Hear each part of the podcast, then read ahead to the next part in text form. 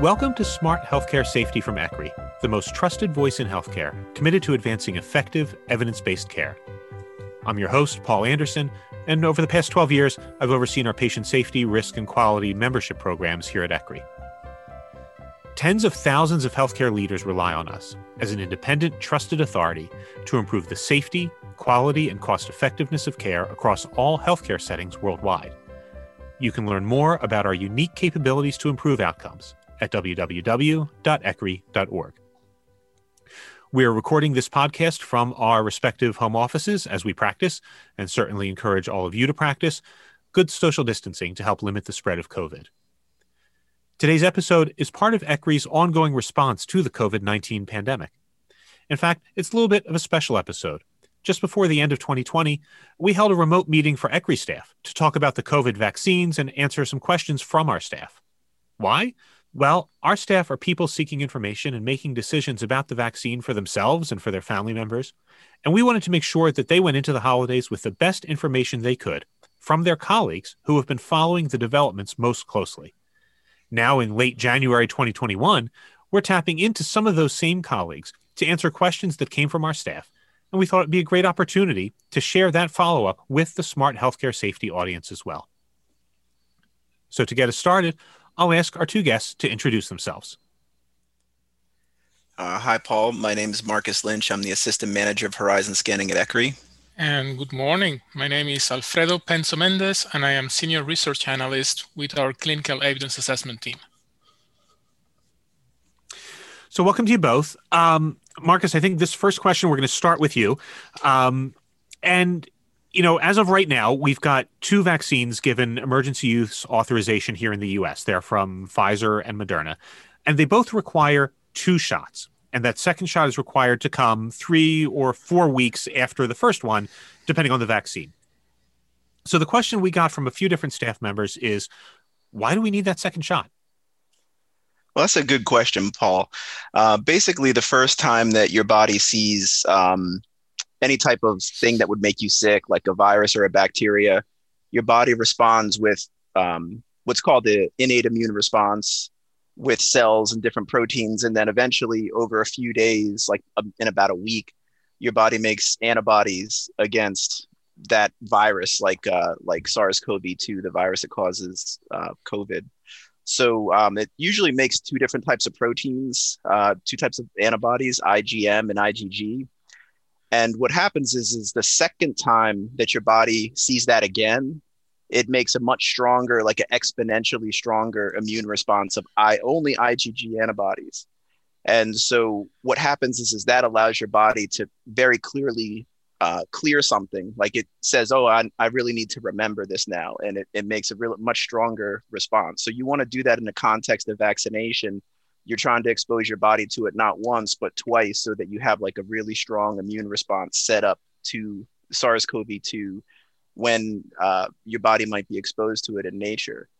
And um, so, yeah, through that process of seeing it twice, you get educated memory B cells in place. So that's why a lot of vaccines need two doses. Obviously, some many vaccines that are in current clinical practice even require three because of uh, you know to, to keep it strong and and uh, high enough to protect people over time. So, and and this is kind of like the phenomenon. Maybe people have heard that sort of statement that you don't catch the same cold twice. It's kind of like because you mm-hmm. catch it and you start to make the response, the second time you see it, your, your body kind of jumps into place quicker. So you're trying to get it up and running by the time you actually see it do we know what the consequences are if that second shot isn't received either on time or, or maybe not even at all? Yes. Well, the, the consequence would be that the vaccine that you may not be immunized, you may not be protected with the virus. Uh, the booster has two roles. First, uh, to strengthen the immune response, to make the vaccine more effective, but also to as, as you said, uh, Marcus, to help differentiate those memory cells so that the response is durable. Um, that doesn't mean that a single shot may not work in some people, but there is also the broader consideration of is this number going to be high enough so that the vaccine helps provide effective epidemiologic control? Uh, the FDA and the World Health Organization both agree that a vaccine should be at least 50% effective uh, to help us get the epidemic under control. And the preliminary numbers from the Moderna and Pfizer trials showed that um, a single shot can provide immunity for up to two months to 50 to 80% of people. The great unknown, though, is how long that immunity is going to last. So a single shot may not last, may not provide immunity that lasts as long as the complete course. So if that number dips, it's a 50% uh, for Moderna, for example, dips further because uh, people got only one shot, then the vaccine may not be useful over the long term to help reduce COVID 19 cases in, in significant numbers and to reduce transmission enough so that we can one day go back to normal. And, and we're seeing preliminary evidence that suggests that the vaccines are maybe like if you only get one dose, they're maybe between 33 to 52% effective. So that's kind of, I mean, that's still uh, an evolving story, but that's what we're starting to see. And if those numbers are the numbers, that's not enough. Is sort of the short way of saying that, I think. Right. Yeah. yeah. I mean, it's definitely could fall b- below the 50% effectiveness. And also, there's questions about how long even that effectiveness is going to last, which, you know, that it's going to take a little while for us to figure out if to follow maybe people who never get a second dose, um, you know, how that's holding up six months or a year from now is, is, is another concern. But yeah, it's, it's definitely supporting the fact that everyone should be getting two doses and it's not um, a moot point or like being over, um, you know, over concerned. Okay. We had a lot of questions uh, from our staff about allergies and whether they are a contraindication to vaccination. Um, so first, can we clarify what kind of allergies we're talking about in the context of you know the vaccination? Um, you know i get personally your classic like itchy eyes and congestion when there's a lot of pollen. Is that what we're talking about here? No so um, yeah this you know i guess really to get into maybe the really the really short answer of the of the vaccines essentially you know uh, cdc recommends that everyone get vaccinated unless they have a specific allergy to the vaccine or the vaccine's components. So that's kind of like the bottom line is if you don't, if you're not allergic to the, didn't have a bad response to that specific vaccine or a component such as um, what's called polyethylene glycol is a component of the vaccines that's been implicated in causing allergies, then um, you should get vaccinated. Um, what the CDC has recommended is the normal observation time for people to see if they get an allergic response is about 15 minutes and in a lot of people who fall into those high risk groups of maybe having an allergy to other vaccinations having serious immune responses people have been um, hospitalized due to allergic reactions then the recommendation is generally that those people be watched for 30 minutes so but they're not uh, discouraging anyone from being vaccinated unless they've been um, unless they've specifically had a response to polyethylene glycol or the vaccines. And um, and actually your hay fever type of um, to get a little bit more now into the for the people who the science um, people who are really interested in the science there's another antibody type called IgE right? So we talked about IgM, which is the first time you see something, IgM and IgG are made. And when you get a vaccine, you want to make more IgG. But then there's another thing in this process called class switching that you make IgE. And that's typically involved in your classical allergies, like allergies to like cat hair, asthma, um, the itchy eye kind of thing. And so that's not really implicated. What people think these vaccines or the, the, the um, allergies to the current vaccines for COVID it's an IgM mediated response to the polyethylene glycol, which then trips off a protein cascade called complement. And so it's a whole different pathway. And this, so that's kind of like the science of like why CDC is not saying let's, you know, like that, that typical allergies are not a concern.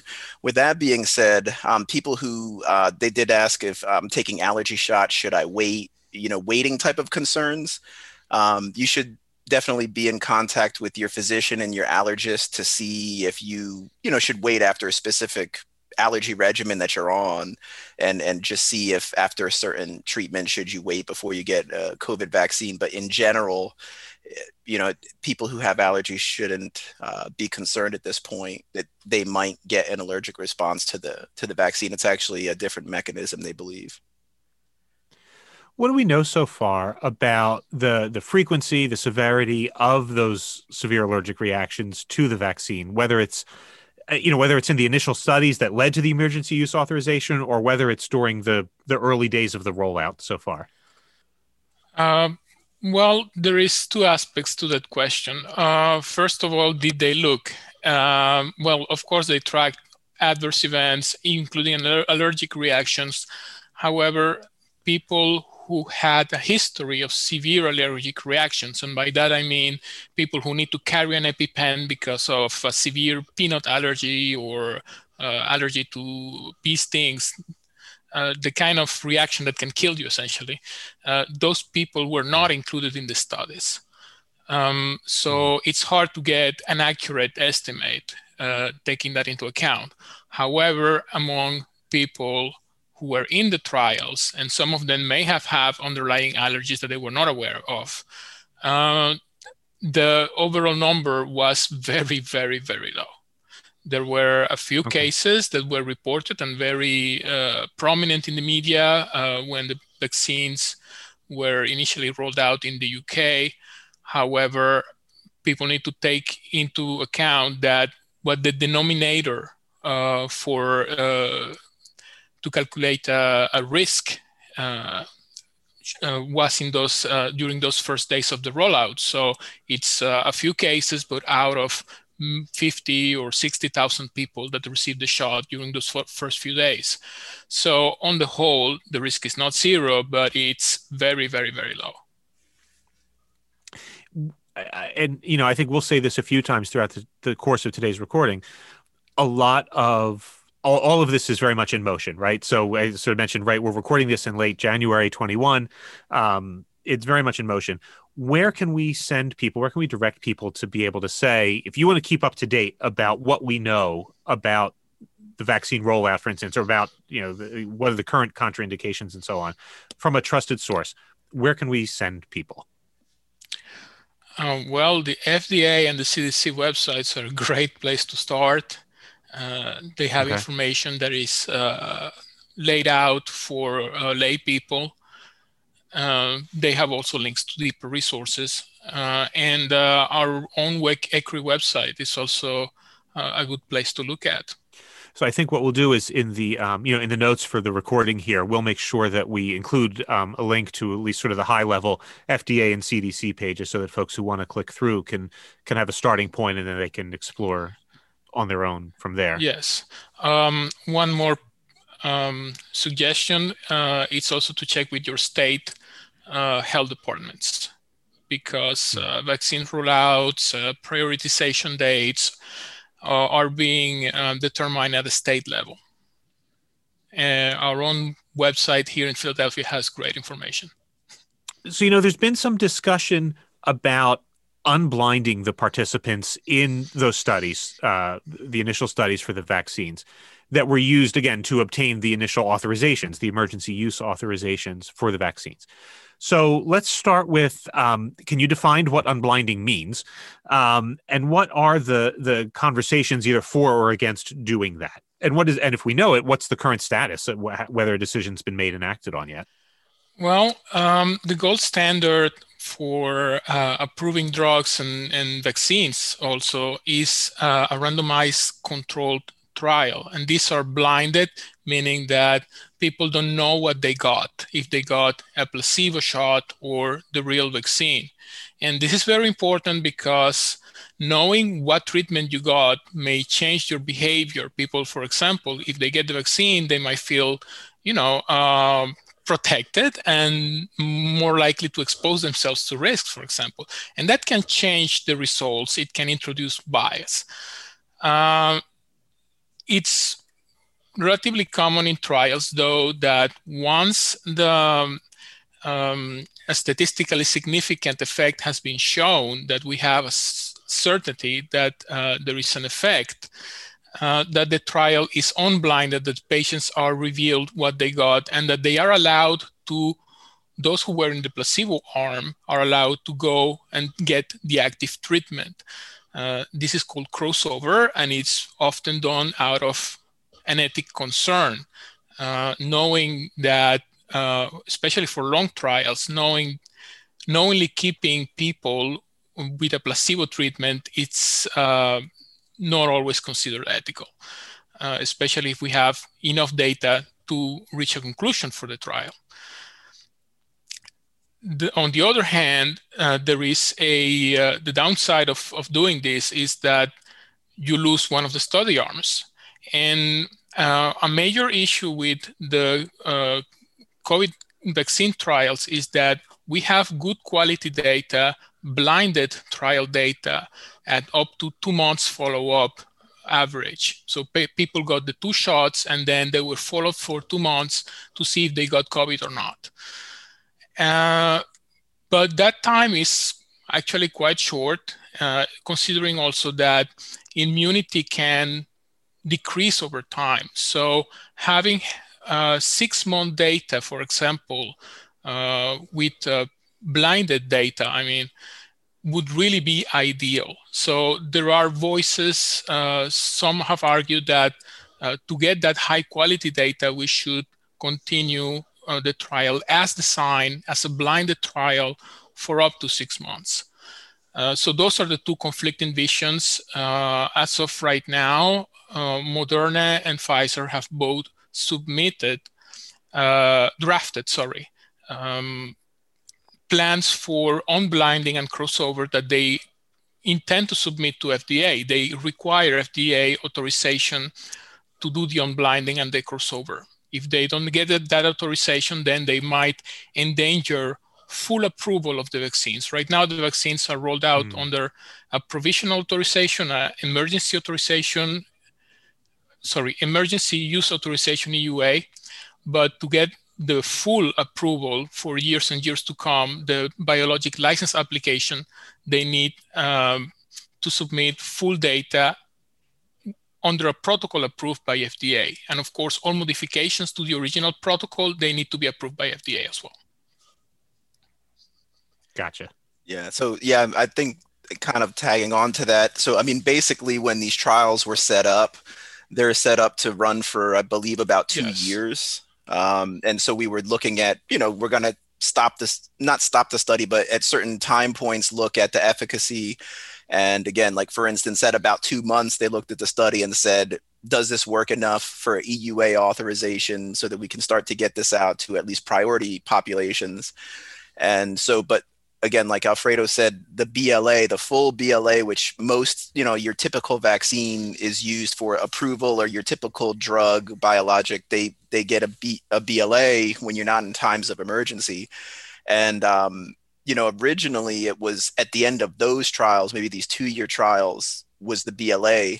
And now with these issues with the crossover and unblinding um, and saying like can, will people continue to really run this trial as it was designated now it's really the issue is kind of like at six months is that enough to actually get this full bla so that's kind of again like how this issue how quickly this issue is evolving uh, some of it's a function of the fact that these vaccines are so effective right now. The mRNA vaccines are so effective that people are saying, "Look, I really want that." a lot of you're right. People a lot of people enroll in the trials for one of two reasons, right? Like they want really early access, they want to try to get protection, and some people just want to contribute to science, right? But there's a lot of people who said, I, would like to have a first shot at that. And so once it, you know, it's, it's really hard for that group definitely to continue to go for a long time if they, especially when they find out they might have placebo to just keep going right there right. they were obviously the people who said i'll sign up for a trial because i'm i'm hoping to to get an early shot at that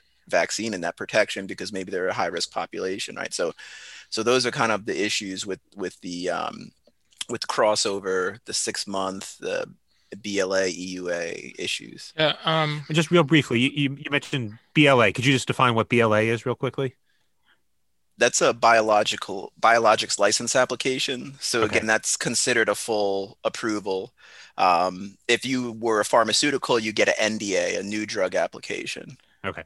So yeah, so again, typically there's a something called a EUA, emergency use authorization, in in times where you really need a treatment that's kind of like a like let's just take a shot at it. So usually, um, a lot of drugs that have been coming out for COVID um, have come under the EUA, but again, typically it's like we don't have any drugs. This person is in the hospital right? They right. this is our best shot. Like you know we should give them a try even if it hasn't been fully vetted. But you know there's there's a preponderance of evidence that it could help, right? So we're not totally sure that it works, but it's you know it could help. So EUA is sort of that uh, level of evidence.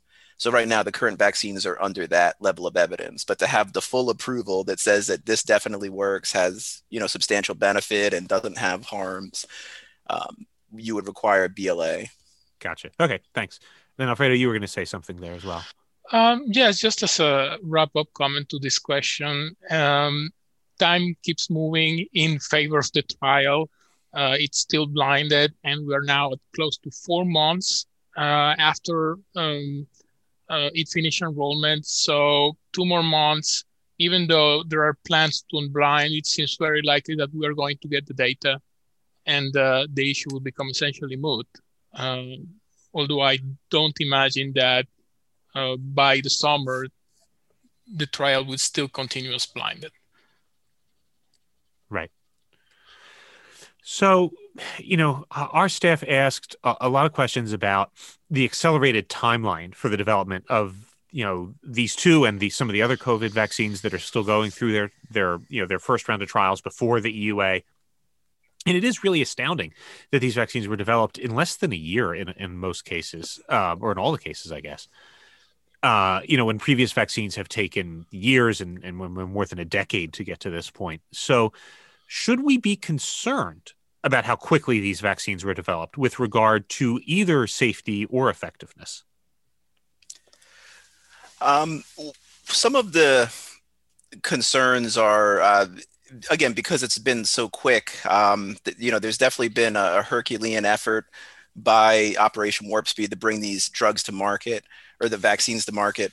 Um, you know, there's a number of reasons to believe that you know there weren't uh, a lot like safety and efficacy shortcuts. Um, you know, typically, so Johns Hopkins uh, refers to the fact that you know it, it, would maybe be a legitimate timeline would be five to ten years in like sort of the old way of doing trials, but what Operation Warp Speed did was they um, overlapped a number of trials. So usually you have to run a phase one that's just a safety, and then a phase two is more safety and some efficacy on the second half of that, and then phase three um, is really your efficacy, your dub, your uh, you know two arm trial against placebo or something else. And most pharmaceutical companies, what they do because of financial risk is they don't overlap all of those trials that much, right? Like they'll take it step by step and so by overlapping them you know that's a relatively once you know the phase one safety goes far enough in a pilot study they can start the phase two. And then they also roll those phase two patients who get the vaccine they just start adding more patients into the phase three. So it's kind of like these rolling trials uh, the waterfall trials. And so you know that's just uh, sort of innovation in clinical trial design. It's not really shortcuts. It's it is a way to accelerate it, but again, it requires substantial um, financial investment, and without the government's financial assistance in Operation Warp Speed to help them sort of de-risk that. A drug company usually would take it much slower because they just don't want to throw that much money into a vaccine that doesn't work. Sort of like the government's help help them just say, look, we're just going to go as fast as we can to enroll patients and test these without taking it step by step and worrying about how much money we lose. And then they also, on the other side of Operation Warp Speed, gave the uh, manufacturers money to make manufacturing, right? So they started to scale up manufacturing while they're doing clinical trials, which again is is not common. They would usually say, "Does this work?"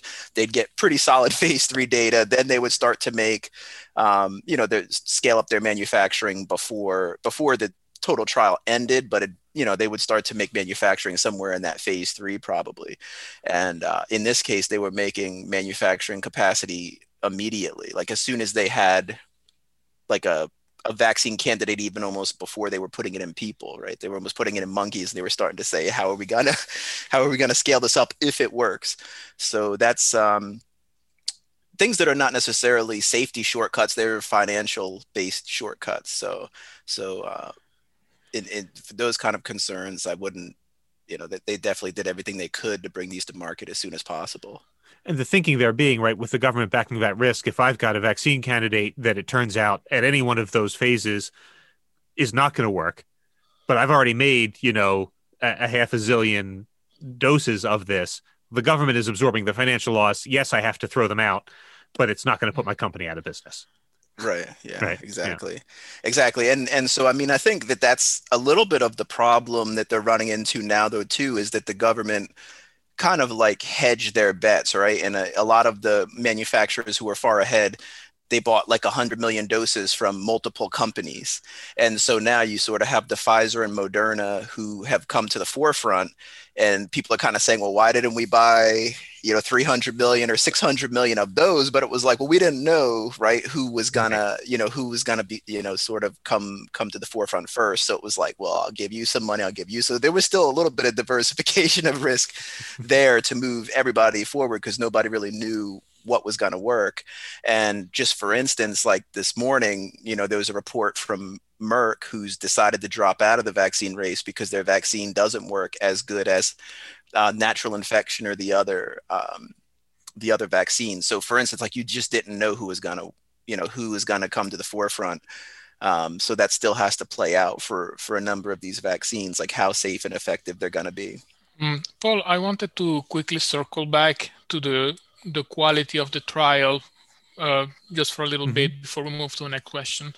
Uh, just to restate that the the the time saving with Operation Warp Speed trial was, as uh, Marcus detailed, the the financial involvement, the regulatory process itself, but it was really not the study design. The study design is extremely robust. Really, it was uh, an incredible endeavor that that uh, Moderna and Pfizer did.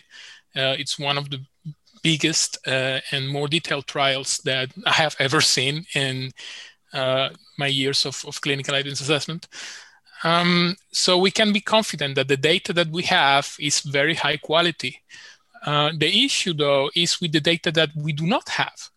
So uh, FDA went uh, and released the, the, vaccines out, rolled out the vaccines um, with just two month average follow up data, there is still the question how long are we going to keep? Uh, uh, how long is the vaccine going to protect you? Is that immunity going to wane? It is a possibility.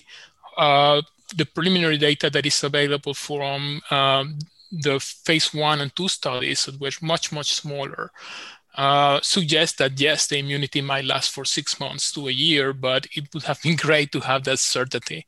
And that's the kind of thing that we will only gather with time, right? You can't you can't accelerate that piece of it. That only comes with time.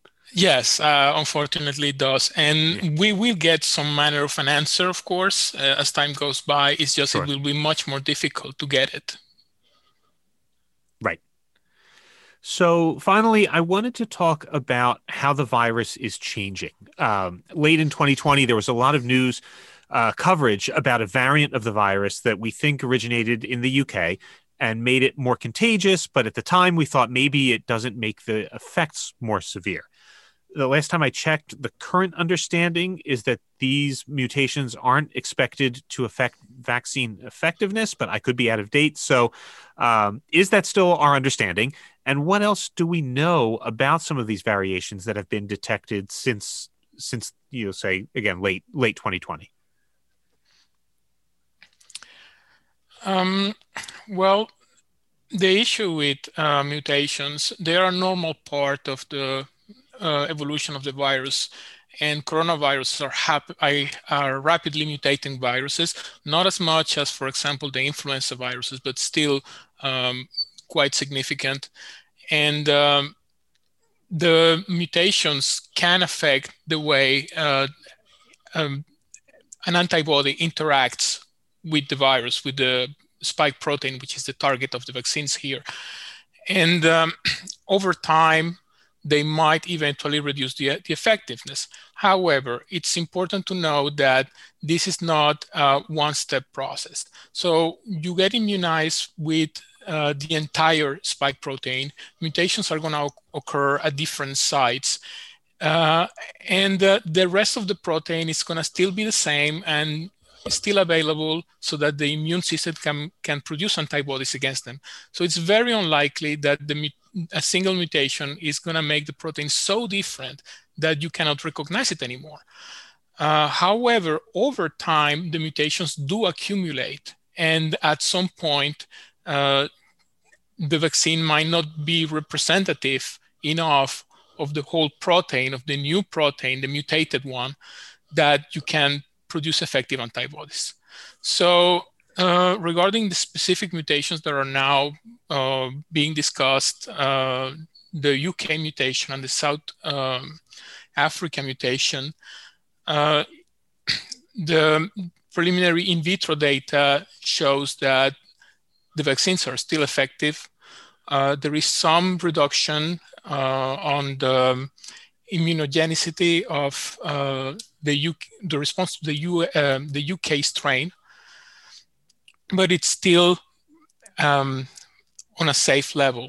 The, the interaction between the antibodies in people who received the vaccine and the virus is still strong enough that the vaccine should protect you.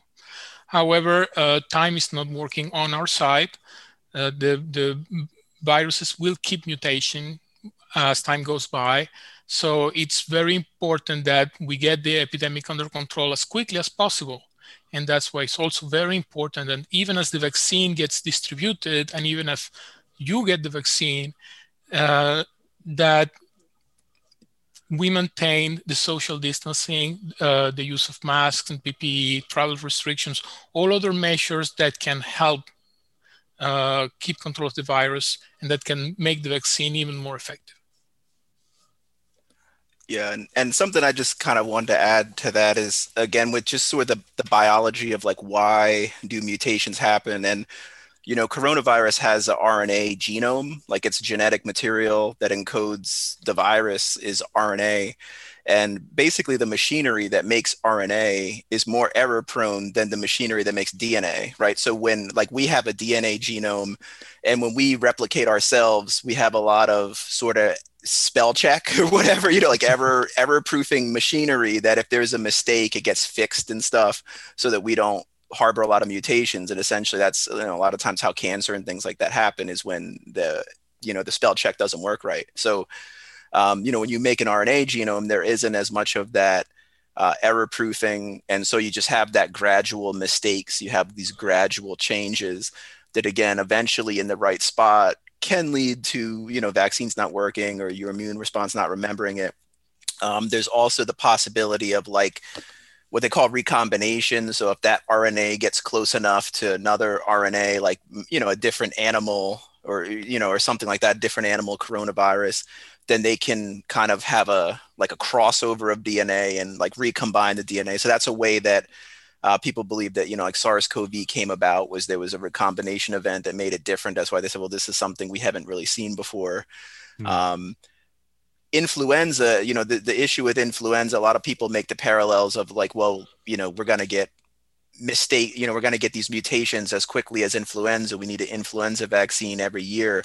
But influenza has a different genome, like uh, coronavirus has a single genome, like one strand.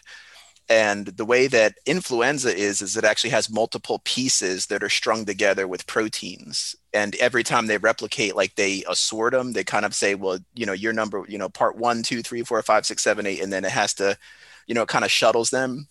And it's much easier for those pieces to get swapped. Like if you have a avian mm-hmm. influenza and you have a pig influenza in the same cell, when the cell divvies them up, it's much more uh, you know, it's kind of like doling out candy at Halloween, right? So it's much more likely to like reassort them with influenza, whereas uh, with coronavirus, it either needs to be those gradual mutations or like a crossover.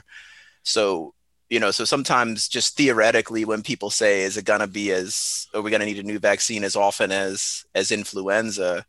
You know, maybe not, um, but we do have to continue to monitor mutations because we know that, it's definitely bound to mutate because of because of the RNA um, being error prone, like RNA just machinery.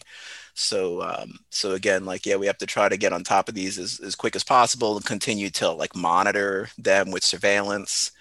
Uh, those are all important strategies to to kind of for public health. Mm, a, a little piece of good news though is that mRNA vaccines are very easy to alter and adjust so that they can match a new strain. That is one of the powerful mm. uh, features of this mRNA technology, as opposed to the classic way of doing vaccines. And uh, Moderna is already uh, start uh, planning to test a booster design for the UK strain. Nice. Yeah. And, and I could just say, Marcus, as an editor with a sweet tooth, I, I always appreciate analogies that have to do with spell check and Halloween candy. You hit me right, right, right in my wheelhouse there. Um, you know, we always, so we always try to wrap up with some quick steps that our listeners can take to get started making care safer. And usually that's around implementing some program in a healthcare provider organization. But this is a little bit of a different topic. So I, I think I'll ask it this way Can each of you give maybe your bottom line takeaway with regard to the COVID vaccine? What's something that we should really be looking to as we make decisions for ourselves and, and for our families? Um, yes, Paul. Um, I would say that it's important to keep in mind that the, the, the trials as they have been conducted are high quality. Uh, however, some evident gap, gaps remain. Uh, this should not be a deterrent for people getting the vaccine. Once it's made available to you, uh, I think that it's perfectly reasonable to consider what your at your individual level your potential benefits and what's the potential risk to you, balance them out uh, when you decide whether you're going to get the vaccine or not. Uh, for instance, if you have someone at home who is uh, elderly or frail, and uh, you're worried about them, then it makes sense that you get the vaccine earlier rather than later.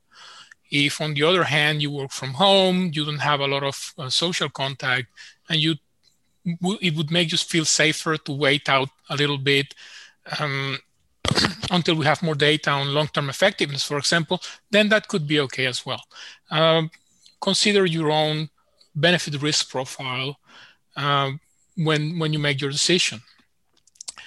And uh, also, no matter what, I think it's important to re-stress again that we are not safe until we are safe. So the vaccine is not a panacea and it's not a magic bullet uh, it's important that we keep with everything else we're doing uh, to help control the epidemic, uh, even as the vaccine gets distributed.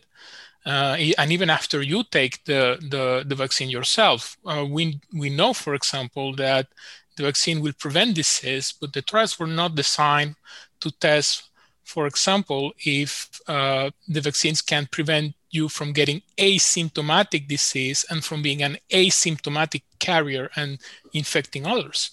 So, keeping up with uh, social distancing, PPE use, travel restrictions, it's been a year. We're all exhausted, but that is precisely the more reason to keep going right until the end.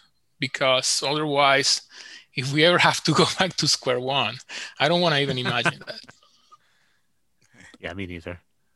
Yeah, I, I think um, from my perspective, uh, working in horizon scanning, so we're, you know, we tend to look um, out like a year, you know, how is this landscape going to look in a year? Right now, there's two vaccines with EUA. Again, like full approval might be coming. Um, but like I mentioned earlier, that there are, uh, you know, the, the, the government has kind of um, divvied up its portfolio, and so there are other vaccines that are going to come on the market so, um, you know, continue to keep up with those data, hopefully in developments, just kind of keep an ear to the ground. I know not everybody's comfortable reading like clinical data and stuff, but, you know, continue to look at, at trusted sources like ECRI and CDC, um, you know, about some of these developments, whether or not they're going to be as effective as the two that are available. I mean, that's kind of what I'm referring to is are they going to be as effective? Are they going to have different safety concerns? Um, you know that's kind of unknown and so we need to wait for that data to unfold and but again by the end of the year it's it's quite possible that there could be like five different vaccines that could be uh, on the market to you know in order to get you know as many of the 330 million people in america vaccinated right? There might be five different potential options by this time next year. So we have to be careful to try to limit the spread of infection and um and just uh again keep up with with the recommendations. Marcus Alfredo, thanks so much for your time and, and for sharing these insights. Uh, thanks, Paul. We really enjoyed being on the podcast. Thanks for inviting us. Yep. Thank you very much for having us today, Paul.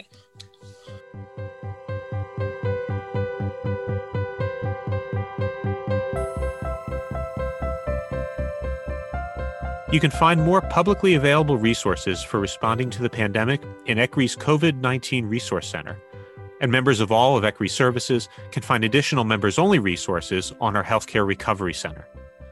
Be sure to subscribe to Smart Healthcare Safety on Spotify, iTunes, Google Play, or wherever you get your podcasts to get these latest episodes. And we welcome your feedback. Again, visit us at ecri.org or you can email us at ecri podcasts at ecri.org.